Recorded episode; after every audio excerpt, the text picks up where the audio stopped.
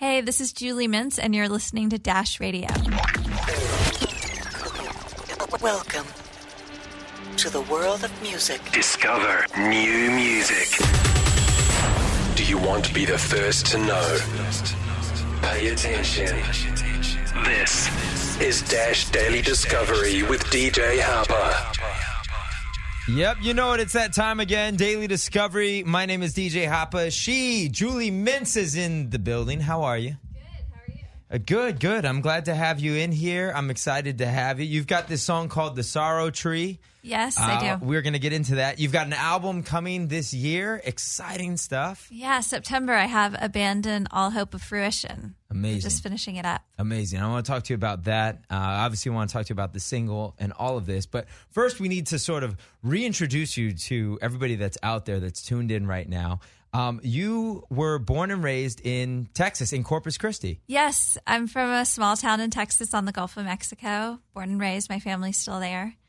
Um, listened to a lot of country music growing up there. Why does country get a bad rap? Like, I mean, in in certain circles, like people will be like, I like everything except for country. Like, why is that? I don't know. Okay, maybe that's like modern day radio country that's Right. kind of done that weird like rock country thing, but classic country like Emmylou Harris, June Carter Cash, Dolly Parton, that how can you hate on that? it's amazing. right, right. And I mean, some of the best songwriting. Oh yeah. Ever. Yeah. That's what I love about country music really is like it's always a story. I think Mm, that's yeah, what's beautiful sure. about country music. That's how I like to write my songs. And tell me what got you started with all of that. I mean, like what what was your what's your earliest memory of music and singing and and all of that? Um, well, I mean, really growing up, like I sang in choir and I um, took piano lessons, but actually, I was really, um, I had stage fright and I was really scared to perform. So even when I was taking piano lessons, like I had to have my mom go talk to my piano teacher and ask her if I could um, not do the recitals, but still take lessons. I never really wanted to play in front of people, but I always just loved music. And, and where did that change? Because I, I'm sure that there's plenty of people that are out there that have that same stage fright. I mean, like it's it's people's like number one fear is Yeah. speaking or performing in front of other people. Like that's well, and I always thought for a long time, like, this must mean that I'm not supposed to be an artist.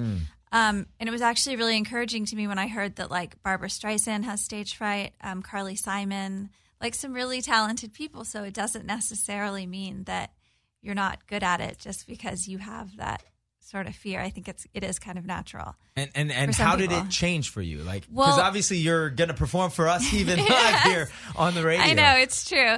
I mean, I think it was really actually just that my love of music sort of um, was overriding that, but it's not like my fear really went away. Hmm. Um, and actually, I'd say like getting to play with a bigger artist, sort of in the background of his band, helped a lot because I got to be on stage and doing it a lot, but not really being the center of attention. Mm, that's interesting. Yeah, it was like exposure therapy. Right, right. You're just like you're like, okay, I can do this. yeah, but like not everybody's really looking at me. Right. You're Yeah. like, but you're on stage still, and there are people that are looking at you, but not everybody. You're not the focal point. Yes. So, talk to me now about this transition of be, being now the focal point. Yeah. So this, I mean, I've been, you know, I've been playing shows and doing it for a long time, but I'd say that it had been a struggle being a solo artist. Um, I, I think that's true for most solo artists, you know, like really getting out there and building your fan base and stuff. Um, but I really want people to hear my songs and I feel like I have something to say with them. So I guess it's worth it to put myself out there. You're, you're like, I, I guess it's worth it. I've got to do it. It's almost like, I mean, I appreciate this. It's you're forcing yourself into that space, which I think is is important. Like sometimes we need to do things that make us a little bit scared, and Yeah. like, but it's better. Like that's how you grow. Yes, it's true. I think that's an Eleanor Roosevelt quote, if I'm not mistaken, which is to do something every day that scares you a little bit. Okay, yeah. I feel like, uh, you know, that's otherwise I would just be like at home writing songs in my bedroom and never letting anyone hear them. Yeah. It'd be a little sad. Yeah, and you never know. Like, oftentimes I feel like we don't know what we actually would like. And like, how do you you know? You don't know until you actually try something. You're Yeah. like, oh my god, this is fantastic. Yeah, it's true. I mean, even when I was driving here today to have this interview with you, and like I kind of had flutter- butterflies in my stomach, and I was like, uh, you know, would I rather just be at home today? You- Like, you almost turned around. I'm glad you didn't call in sick for this. and I was like, no, just go and do it, and Mm. like you'll probably be happy that you did it, and it'll be a good experience. Right. I feel the know? same way about going to the gym. Oh my god. Okay, yeah. Right? Like I hate it. I'm just like I can't. I can't do this. I, I haven't really gotten over the hump of going to the gym. That's only happens like once a month. Uh, Well, hey, I mean, it, that's uh, in some some months that's better than me. Um, well, I want to get into the music that you've created here. You've got this album that is coming. I I want to talk more about the album, but I want to start with this song, "The Sorrow Tree." Uh, we're going to play the studio version. Tell me a little bit more about the song "The Sorrow Tree" and why, and, and your what this means to you, what this song means to you. So the Sorrow Tree um, is actually written and produced by the artist Moby, and um, I started playing in Moby's band like five years ago, um, and he's been a really huge supporter of my music. He produced my first EP, which was an incredible opportunity for me. Right? Like, who can say that Moby's produced their first EP? Like, I that's insane. I know. Yeah. I was so lucky. So, um, I write I write all of my own songs, and that's like a really big part of it for me because you know songwriting is the part where I get to express my inner world. Um, so, but Moby had written this song, "The Sorrow Tree," for his album, and he was looking for a female vocalist to sing it on his album. And um, he, I came in and he had me do it, and then he was like, you know, I know you're working on your album. It might be cool to have an acoustic version of this song on your album. So we recorded that and kind of put it aside as an option. And it actually ended up that the themes of this song, even though he wrote it, really fit in with like a lot of the themes of sort of like longing for love, waiting for a lost lover. Those are a lot of things that I tend to write about. So it really fit in well with the other songs that are going to be on my record. It was meant to be. It was. Very nice. Well, I want to play the song here. You're also going to play this uh, acoustic live for us here in studio uh, in moments. But first, Yeah. we're going to play the uh, studio version of the Sorrow Tree. Do not go anywhere. We've got Julie Mintz hanging out with us here in studio. Here it is, the Sorrow Tree, right here on Dash.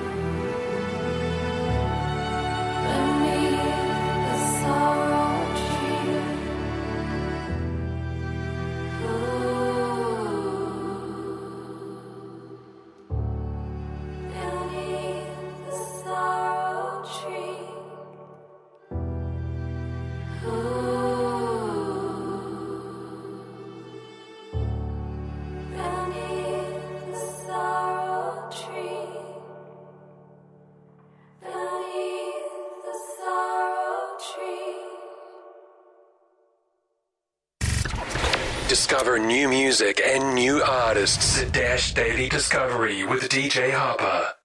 Julie Mintz is here. We are talking the Sorrow Tree. That was uh, her song that we just played right there, the acoustic version of the Sorrow Tree. Um, you are also going to play an, an acoustic version here live in studio in just a moment. Yeah. Uh, we were talking though about how this path could be much, much different for you, Julie Mintz. You could be Doctor Julie Mintz. I could.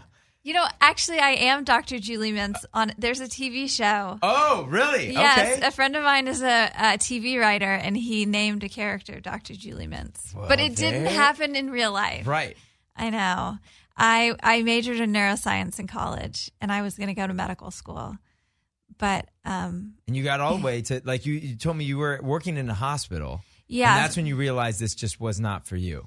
Yes, I um, was working in an oncology ward when I was in college, Hmm. um, studying neuroscience, and I just realized I was way too sensitive. I would come home every day from the hospital and cry. I I, I call it my quarter life crisis because I was like on this path Right. to having that career, and I was like, uh oh, I think that I'm on the wrong path, and I have to figure out what I'm supposed to do.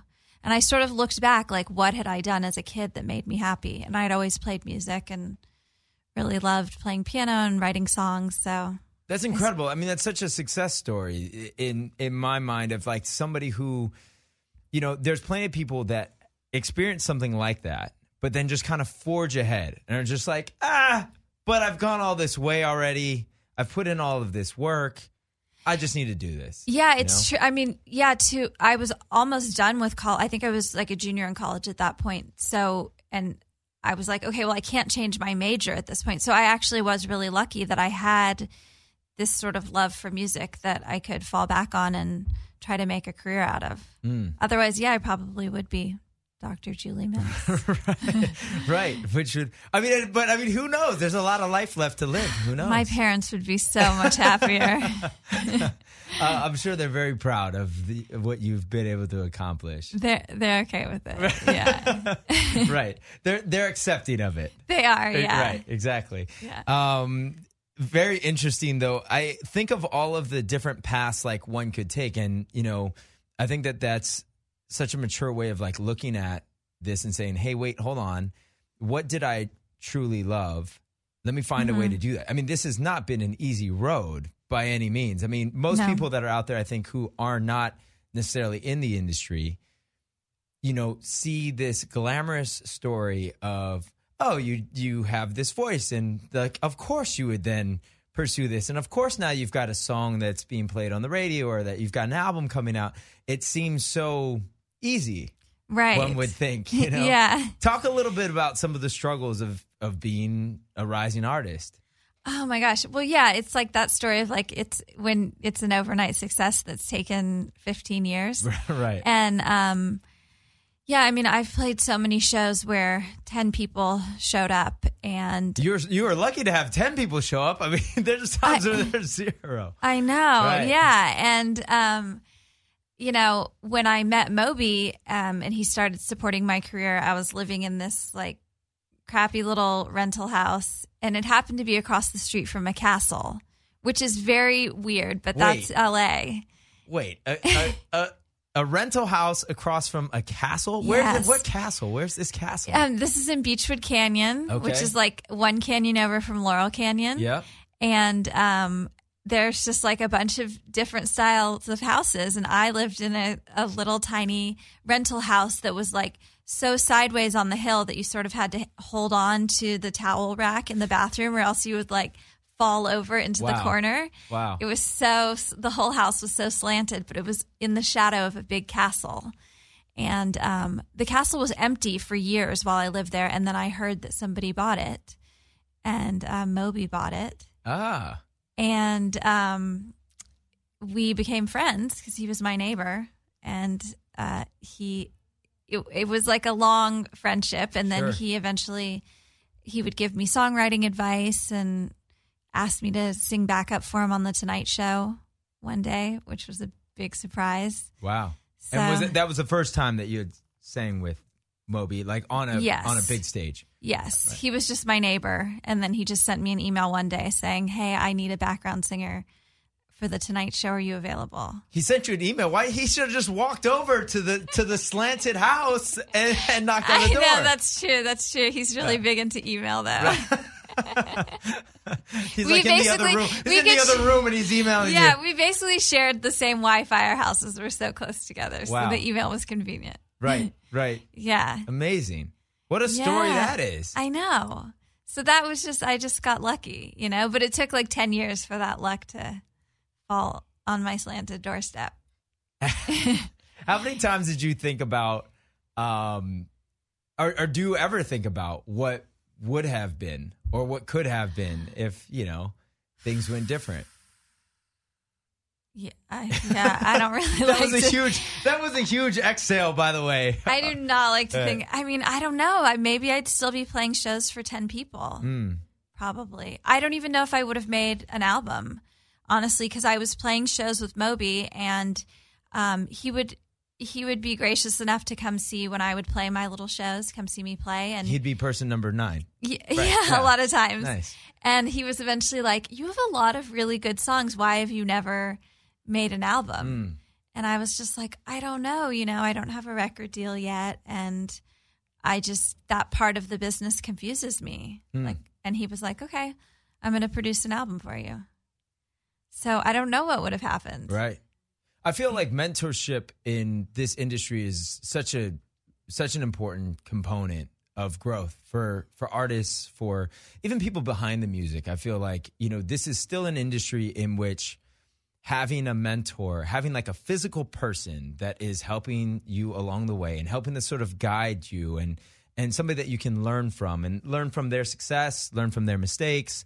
Uh, Like I feel like that that is still so important in our industry, and in some in some industries that doesn't really exist Mm-hmm. as much. But you know, I- would you agree with that? I 100% agree.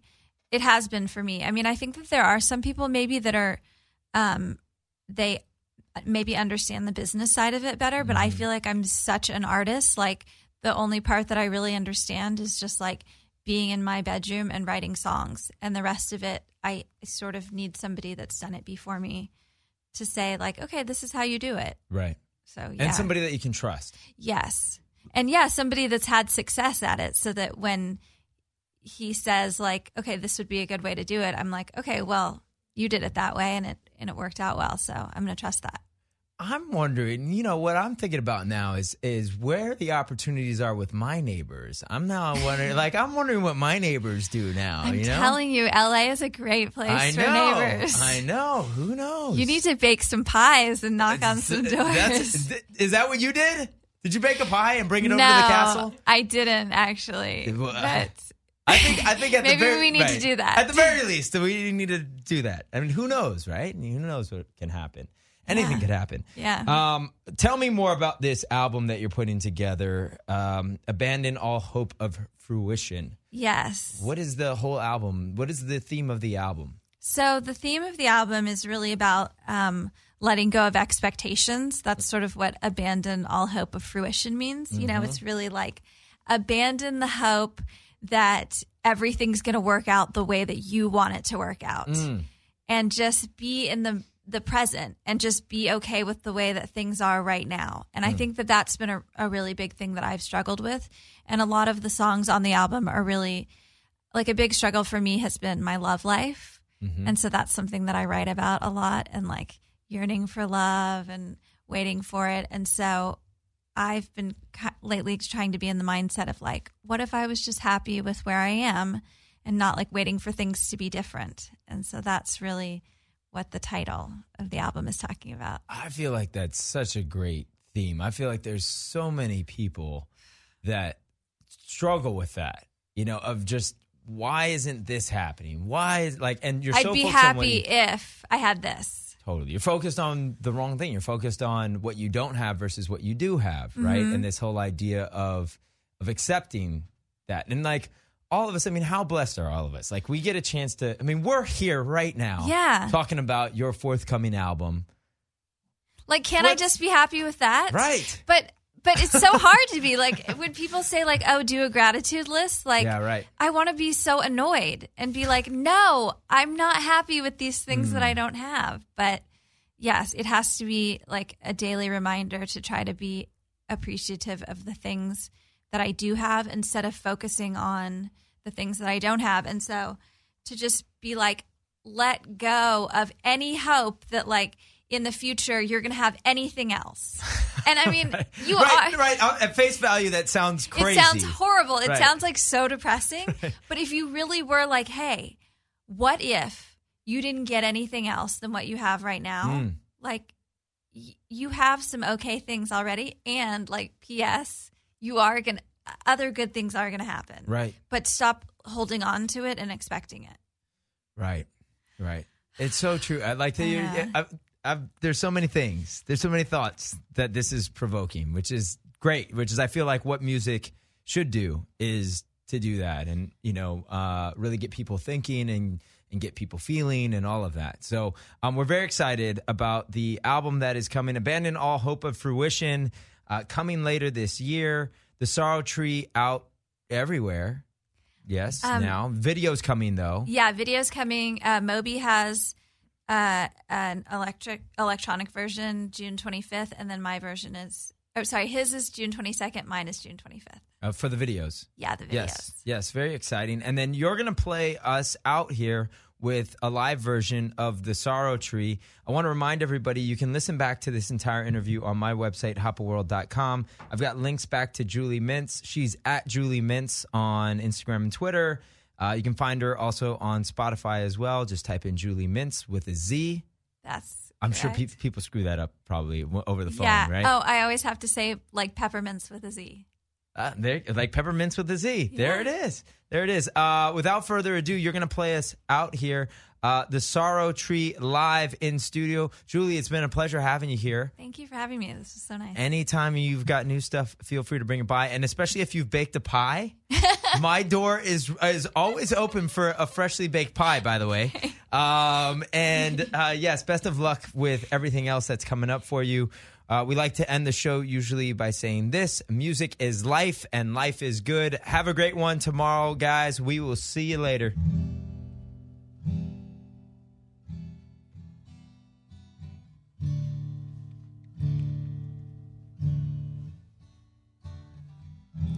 Tell my love, and he'll know where he will come and meet me there. Oh, he'll wait for me beneath the sorrow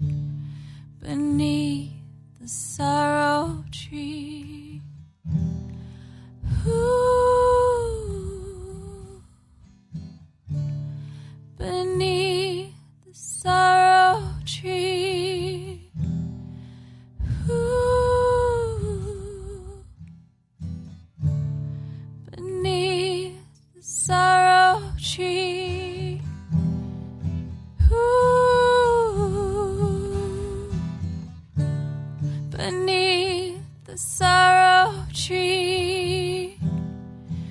Ooh, beneath the sorrow